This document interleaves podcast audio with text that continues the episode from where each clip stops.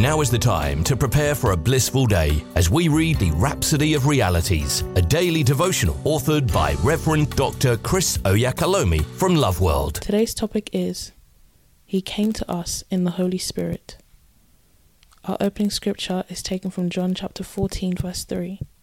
And if I go and prepare a place for you, I will come again and receive you unto myself, that where I am, there ye may be also.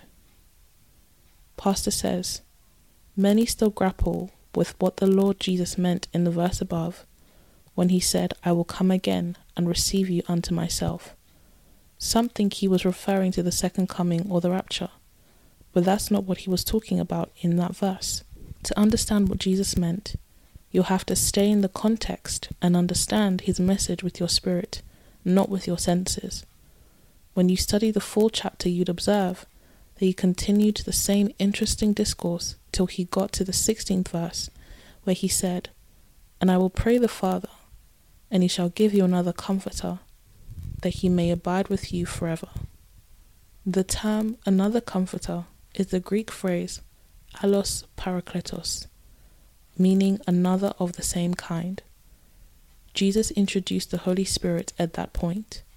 Then he said, Ye know him, for he dwelleth with you, and he shall be in you. John chapter 14, verse 17. How did the Holy Spirit dwell with them at the time? Wasn't he supposed to come on the day of Pentecost? That tells us something. He wasn't talking about the Holy Spirit alone, he was also referring to himself.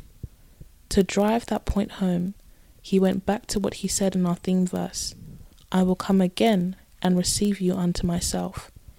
Then in verse 18 he said, I will not leave you comfortless, I will come to you.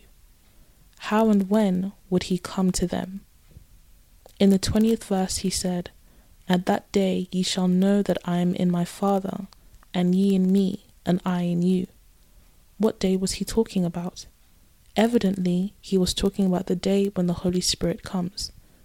So when he said, I will come to you, he meant I'll come to you in the Holy Spirit.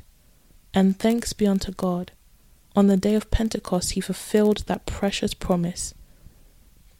Acts chapter 2, verse 4 says, And they were filled with the Holy Ghost, and began to speak with other tongues, as the Spirit gave them utterance. He's in you today in all his fullness. Praise God. Say this prayer with me. Thank you, blessed Father, for the fullness of the Spirit in me, and for the glory and excellence of my life as a result of your indwelling presence. By the Holy Spirit, my faith is strengthened and stirred to do the will of God and fulfill God's purpose for my life. In Jesus' name, amen. We hope you've been uplifted by the reading of the Rhapsody of Realities today.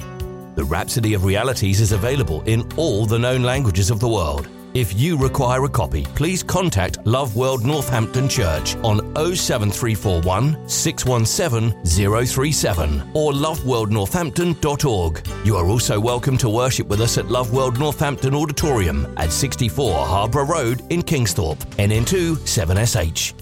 God bless you.